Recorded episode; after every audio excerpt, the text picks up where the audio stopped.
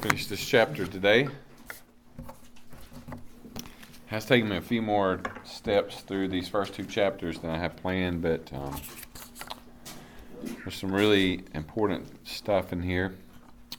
Chapter 2, verses 17 through 29.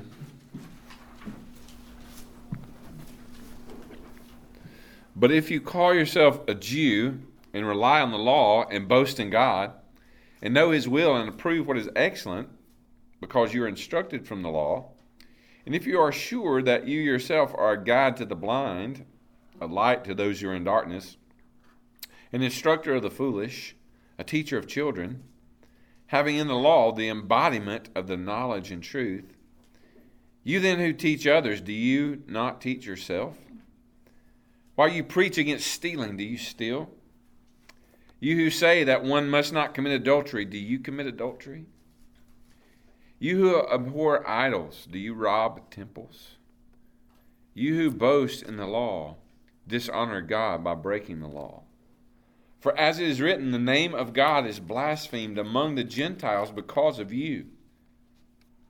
For circumcision indeed is of value if you obey the law, but if you break the law, your circumcision becomes uncircumcision. So if a man who is uncircumcised keeps the precepts of the law, will not his uncircumcision be regarded as circumcision? Then he who is physically uncircumcised but keeps the law will condemn you, who have the written code and circumcision but break the law. For no one is a Jew who is merely one outwardly, nor is circumcision outward and physical. But a Jew is one inwardly and circumcision is a matter of the heart, by the Spirit, not by the letter. His praise is not from man, but from God. Lord, we ask that you bless the teaching of your word. The reading of it has been powerful and sure, but I pray that now you would bless this message, that it would edify the church, the lost will be saved, and the Lord will be glorified. And we praise you for it in Jesus' name. Amen. Well, already in Romans, just in the first chapter and a little bit of the second chapter, we've encountered this term Jew three times. The passage I just read, it's three more times in that passage. And there'll be a couple more times throughout this book that Paul will use the term Jew. The first usage of it occurs back in the Old Testament book of Second Kings, and there it refers primarily to the descendants of the tribe of Judah. In fact, if you read it, if you can look at the Hebrew, it looks like Judah. The word Jew, that's translated Jew. But after the Babylonian captivity, this term Jew begins to be used to refer to the entire race of the people known as the Israelites, right? The physical descendants of Abraham. And oftentimes, the term, if you follow it throughout the Old Testament and the New Testament, the term Israel can refer to the nation in the land of Israel, but often it's used to refer specifically to the people of God. Jew is the same. It can, refer, it can refer to the heritage of this people, their physical descendancy, their land, but often it's used to symbolically mean the people of God, right? His chosen race. Often we're reading in the Psalms and it'll say, O Israel or O Jacob. And if we're not familiar, we would wonder, why, what does that have to do with any of us? Well, it has a lot to do with us because we are Israel and we are Jacob, the people of God. It, that's what it's referring to. It's not meaning God bless Israel, the little piece of land in the Middle East. It means bless your people, Israel. His special people on earth, chosen in election from all the other people for no reason found in them, but because of divine prerogative. Deuteronomy chapter 7, verse 6 says, For you, talking to this Jewish people, this Israel, you are a holy people to the Lord your God. The Lord your God has chosen you to be a people for himself, a special treasure above all the peoples on the face of the earth. The Lord did not set his love on you, nor choose you because you were more in number than any other people, for you were the least of all peoples, but because the Lord loves you, and because he would keep the oath which he swore to your fathers. God chose Israel.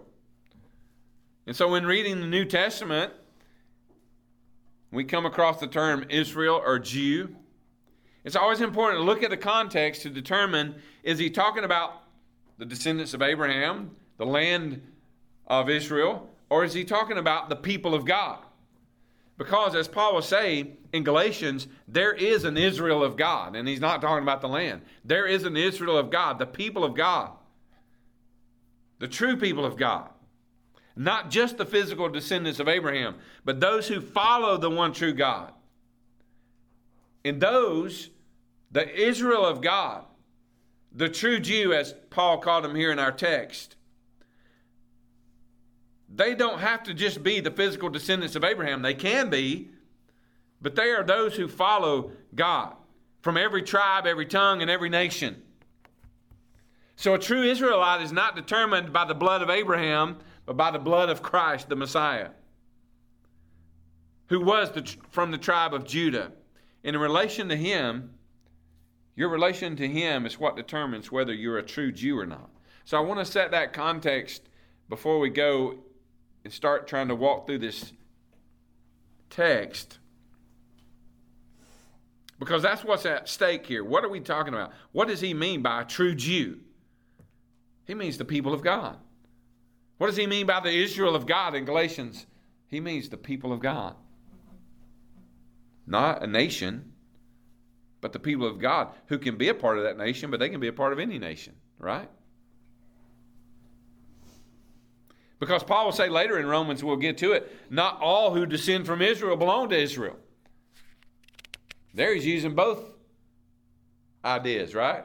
Not all who descend from Abraham in that land called Israel belong to the true people of God, Israel. And so, what he means is what we're talking about here in our chapter, or at the end of this chapter.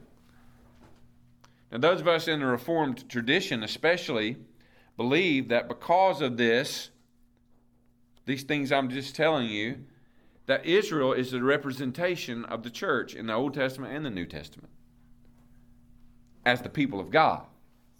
Not the land, not the descendants of Abraham, but the true people of God. So, whenever we see true Jew or the Israel of God, or Israel or Jew in reference to the people of God, it is a representation of the church. In fact, I will say the whole purpose of God electing Israel is to show that He has elected His church. I think the Bible teaches that. And we'll see this sorted out beautifully when we get to chapter 9. Now, we're a long ways from chapter 9, but when we get there, I believe Paul brings the whole idea of God electing Israel, the nation, down to it representing His electing individuals because after all, a nation is made up of individuals. A lot of times people look at Romans chapter 9 and say, well, that's just talking about God electing nations. Well, guess what? Nations are people.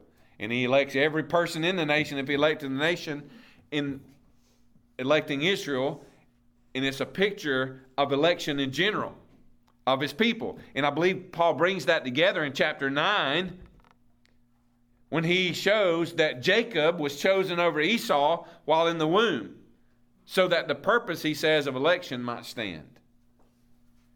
And I think he's bringing all that in chapter 9. We'll see he is talking about nations. But he also highlights for us, and I'll show you what that really looks like and what it is about how it relates to the church. Also chose Jacob over Esau, that the purpose of election might stand. He chooses individuals, he chooses Israel, for no reason of their own, he chooses his church for no reason in them and nothing that they have done. But listen to how he says this in chapter 9 of Romans, beginning in verse 14. What shall we say then? Is there injustice on God's part? Because God chose Jacob over Esau, because he chose Israel over everybody else, because he chooses it all. He uses this hypothetical man to ask this question Is there injustice on God's part? By no means. For God says to Moses, I will have mercy on whom I will have mercy, and I will have compassion on whom I will have compassion. So then it depends not on human will or exertion, but on God who has mercy. For the scripture said to Pharaoh, For this very purpose I've raised you up, that I might show my power in you, and that in my that my name might be proclaimed in all the earth. So then he has mercy on whomever he wills, and he hardens whomever he wills. And then he goes on later to say in that same chapter, in order to make known the riches of his glory for vessels of mercy, which he has prepared beforehand for glory, even us, whom he has called, not from the Jews only, but also from the Gentiles. See, he's making that statement. Hey, I'm talking about a chosen people of Israel, but that chosen people of Israel points to something else a chosen people of God, which is the church. And it's not only descendants of Abraham, but it's also the Gentiles who are not descendants of Abraham. They make up the church, right? The Israel of God, the true Jew. Some people call what I just said replacement theology, and they claim, hey, you can't say that. You're replacing uh, Israel with the church. No, I'm saying simply the Israel of God has always been the church. When you open the New Testament and see the people of God called Israel in the Old Testament, that is the church. The true Jew has always represented the people of God. And the people of God have always represented the church. Now, the church, as we know, birthed in Pentecost uh, in the book of Acts after Christ, it came to its perfect fruition there and will continue throughout eternity. But Israel, the true Israel of God, the true Jew, is the church. That's the way a Gentile can be a Jew right? That's how all this can apply to us. Back again to the psalm. Why should I read about what God has done for David and Jacob and Israel? Because I'm them in Christ. And that's mainly the point I think that Jesus is making in our text today. And, and I say that Jesus is making this point, even though it's Paul's letter. Sometimes I just need to remind everybody that Jesus is the Word, and all the scriptures is Jesus, not just the red letters, if you have one of those. All scripture is God's. Paul and Jesus are not writing different books. Paul doesn't have an angle, and Jesus has an angle. Paul is writing, remember, as he is carried along by the Spirit of God, which is in him, which is Christ. Right? And so these words came from Paul's pen, but they are God breathed. So I have no problem saying that Paul says it, but these are the words of Christ. And now, if we look back at this text, I think we'll see what that Paul is trying to do, make this point. Because you remember, he's in the context of judgment. We've talked about this last two weeks. The idea of judgment, that God's going to judge everyone because everyone is worthy to be judged. And everybody's worthy to be suffering under the wrath of God. I mean, that's what the Bible says. That's not a pretty picture. It's not fun teaching on that, but the Bible is clear that every man, woman, boy, and girl, because of sin, deserve the wrath and judgment of God. And so Paul's been making this point that God is going to render to each one according to his works. He will judge, in other words, according to what each person has done the Jew and the Greek, everybody. Because God shows no partiality. And I've said over and over that God shows no partiality and He judges us by our works is both good news and bad news. He is fair in His judgment. He will be fair to those who have the written law, and He'll be fair to those who do not have the written law. He'll be fair to those who have heard the gospel, and He'll be fair to those who have not heard the gospel. And Paul made those points, and I pointed that out last week, especially. But then he goes further. And I just mentioned earlier in Romans 9, there, Paul uses this, it's called the hypothetical man because he's writing. He's not having an argument with anybody, but he supposes that people are going to answer him in a certain way, right? And I think he's doing that here again. He's making these arguments and he's thinking in his mind, because he is a Hebrew, he is an Israelite, he's thinking, I know what some people are going to say when they hear this. They're going to think I'm only talking to the Gentiles. Though I've been pretty clear, I think, at this point, that I'm talking about everybody, and he's even brought up the word Jew in our text last week. But now he's kind of getting back to this sort of hypothetical, maybe this question's going to arise. And so he says, okay, you call yourself a Jew. In other words, you're a descendant of Abraham. You've been circumcised according to the law of Moses. You are the people of God. You rely on the law. You boast in God. In fact, you know His will and approve what is excellent because of instruction. You believe you can help those in need and those who need God. You feel like you're a guide to the blind, He says, and a light to those in darkness. And they know that because God has told them that's who they are through the prophets. Isaiah said, I will make you a light unto the Gentiles. So there, Paul is quoting kind of scripture to them. They know what he's talking about here. And he says, You're a Jew, so you claim these things. You claim you're an instructor of the foolish. You claim you're a teacher of children because you have the law. You have that embodiment of the knowledge and truth. In other words, you have it written. Nobody else on earth has it written, but you have it written. You teach others, he says, but hey, do you teach yourselves? Now, at the end of chapter 1 and into first of chapter 2, we talked about this idea of hypocrisy. He's already brought that up, but now he's I think he's bringing it to to bear on the Jewish man himself.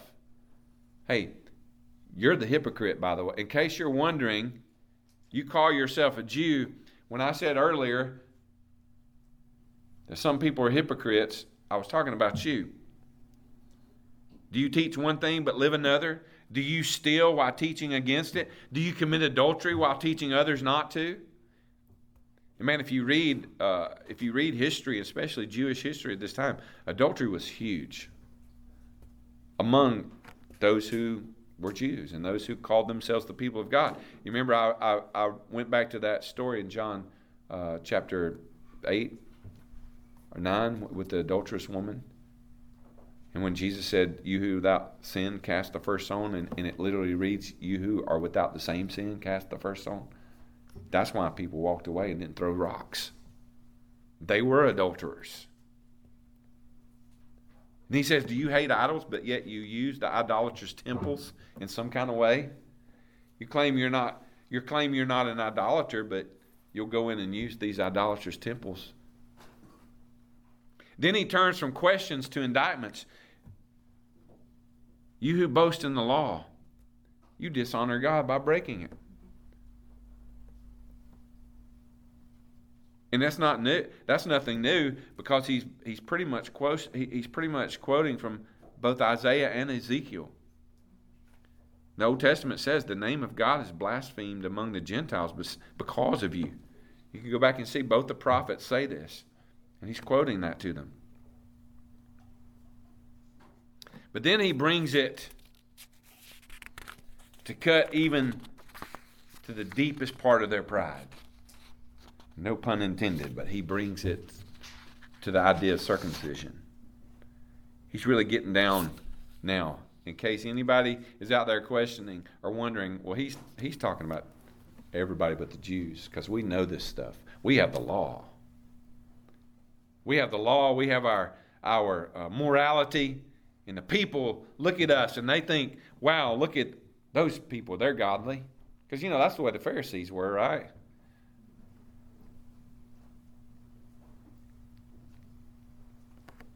And so he says to them, You have circumcision, yeah. And it's of value if you obey the law. I think this is so interesting what he does here. But if you break the law, your circumcision becomes uncircumcision. The value is not in the fact that you've been marked. The value is in the fact that if God has marked you, it will mark your life. And he's saying to them, you can get circumcised all day long.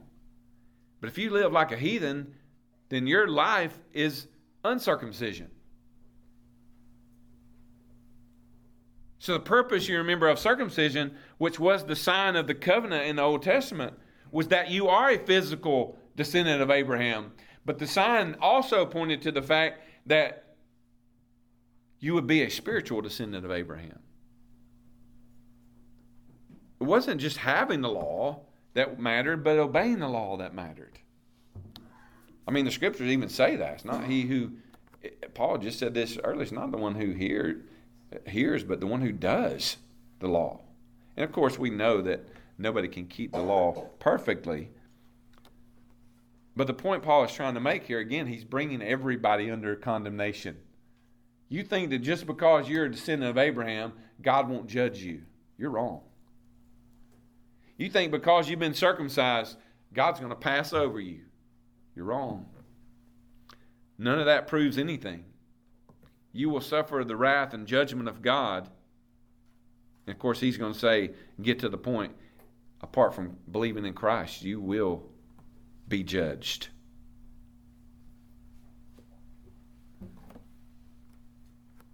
You were your circumcision pointed to the fact that you belong to God and that you would keep the covenant. And it was incumbent upon the Jew to keep the law. And so he brings this to straight to their pride. You brag about being a Jew, about having the law, about your circumcision. But when you break the law, when you're a hypocrite, you're no different. And this would have this would have really struck they would have not liked this at all. You're no different than uncircumcised. You might as well be a Greek. You might as well be a Gentile. Your circumcision matters nothing when you're breaking the law, just like the heathen. Except for what we talked about last week, your judgment will be greater because you have the law. The heathen has not the law written, you have it written. You have the prophets. It's worse. It just highlights the destruction of the efforts of men. Here are the people of God, the Jew, the true Jew, supposedly, the Israel of God. They had the law. They had everything to bring them to God that they might see the Messiah and believe that He is the Christ.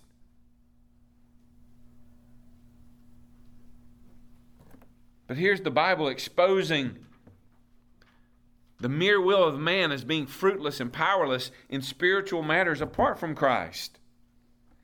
You can have all the amenities and all the advantages.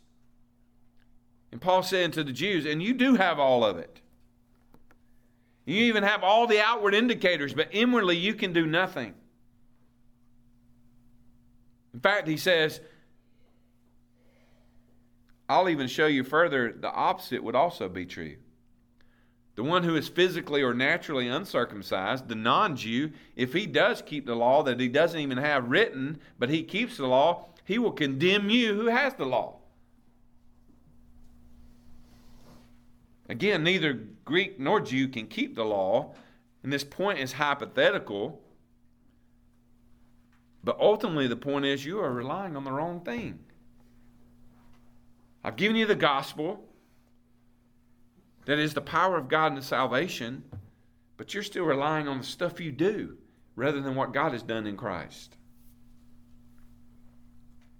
The law is good, and advantage is great, but nothing you will possess, Paul says, will commend you to God.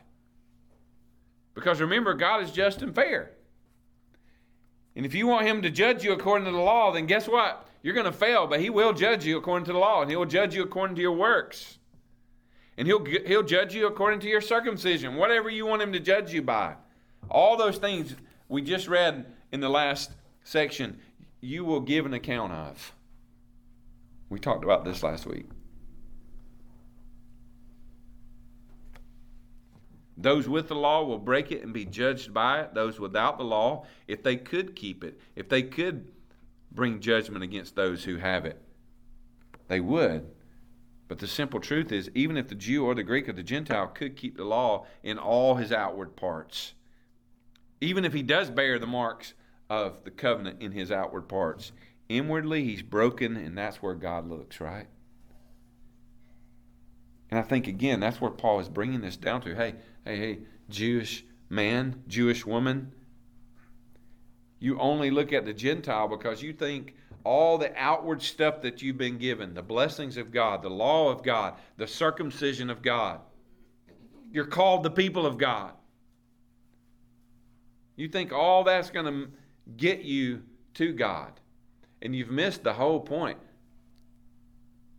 The law was given to you, and remember what Moses said if you keep it, you'll be blessed. If not, you'll be cursed. The law was given to prove that you would never be good enough to get to God.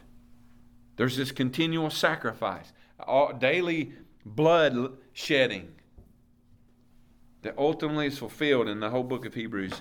So beautiful that Christ fulfilled all those once and for all. You don't need more marks. You don't need more books of the law. You don't need more copies of the law. You need Christ. Because he says, For no one is a Jew who is merely one outwardly, nor is circumcision outward and physical.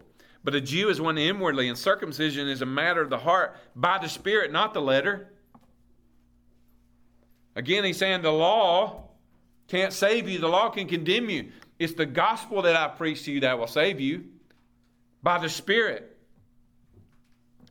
Because he says his praise is not from man, but from God. These Jews are still looking for praise of men, and he's trying to point them past that. And man, this point right here, this is where we need to take heed today. This is where probably application is best made. We don't have circumcision as a sign of the covenant. Of course, the New Testament sign of the covenant is baptism, and we administer it after conversion as the New Testament clearly demonstrates we should. However, I think the same thing that Paul was warning the Jew about, we need to be warned about because if not careful, our baptism can become uncircumcision. You could say, Well, I've been baptized. So? You know what that does? That obligates you to live according to God's word. It doesn't save you. Just like circumcision didn't save, it obligated them to the law to live. Baptism is a sign and a symbol that says, Look what God has done for me. Just like Jesus was dead and buried and raised again, so too He has brought me from the dead and raised me to walk in the newness of life. But it also says, And I'm going to say to the world that I belong to Him, and now from here on, I'm going to do everything within the my little ability, according to the Spirit of God, to repent of sin and walk according to His Word.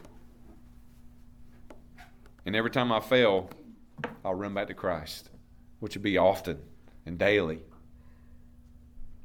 I won't run back to my baptism. I won't run back to that day I said whatever somebody told me to say, or the day that I was born again, the day that I clearly know that God saved me. I'm not going to run back to that. I'm going to run past that and go to Christ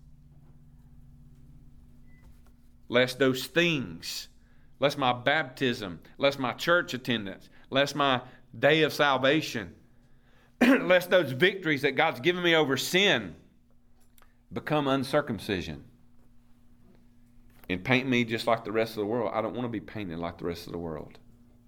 I want to use these things that God has given to me to glorify Him and to glory in Him and to consider them blessings that He's given me these things and not look at those things and say, look at there, man.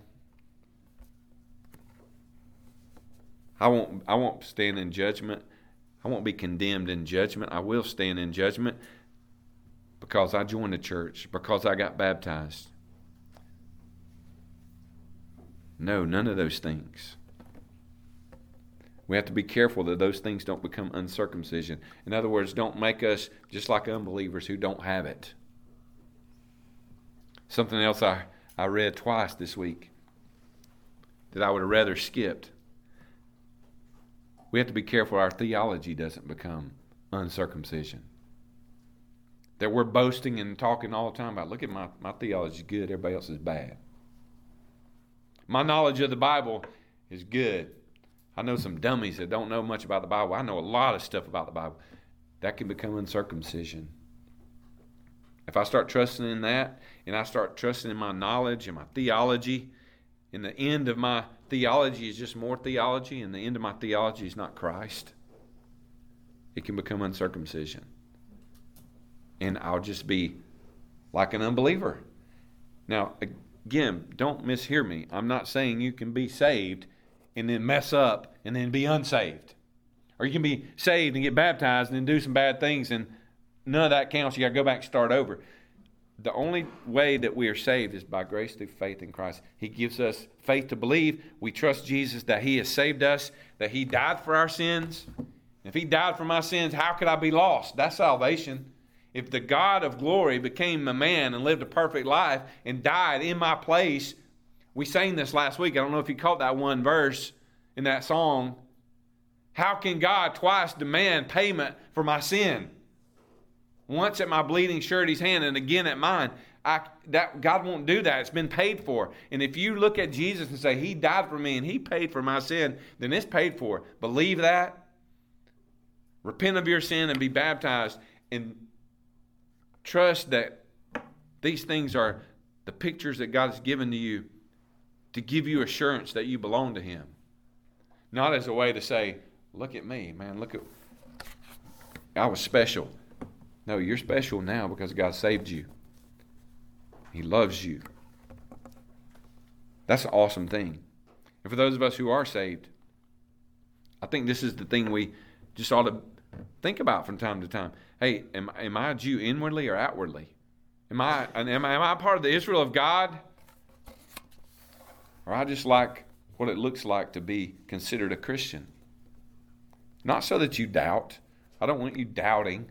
I don't want you to get up every day and think, man, I sinned 10 times yesterday, so I don't know.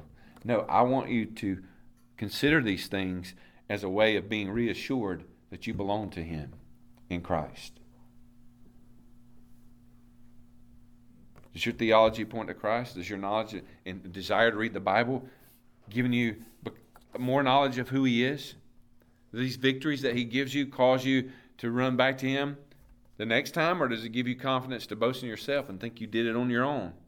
A little bit of you and a little bit of God, especially in the, in the area of salvation. Don't trust in your church attendance. Hey, I think this is a great church. I thank God for it. I really do. Me, me and my family, we're thankful for this church.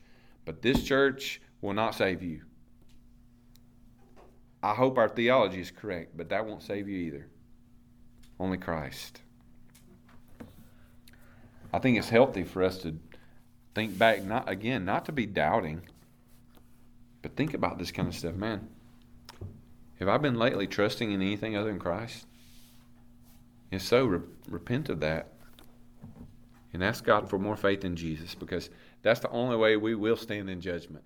It's the only way and the only reason that even though God will judge us by our works and no idle words will go unnoticed, that we will be in glory with God is not because He looked at our works and said, Well, yours is better than so and so's. It will be because Christ's works were accounted to us, right? That's salvation. It's a glorious thing.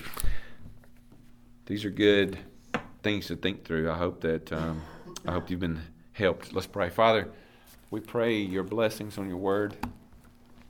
God, we just want to honor you.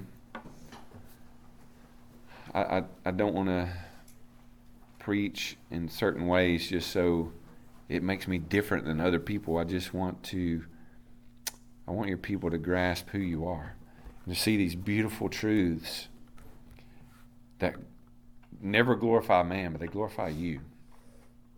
And I think that would be a great thing for us to consider. Is there anything in my life that I look at and think about? It causes me to glory in man rather than God. Because Paul is condemning the Jews here for that. We should glory in you and you alone, boast in you and you alone. And the truth is, sometimes we're in our human depravity, even if we're saying one thing, we're thinking something else. We don't want to receive the glory of men, but sometimes we like it. And so, at times like that, again, I don't want anybody to doubt their faith in Christ, but I want them to be rather brought back to remembrance that this is why you need them. Because you can't keep the law. You can't do right always. Can't even do right most of the time. None of us. That's why we have a great and awesome Savior whose name is Jesus. we thank you for this time together. In His name, amen.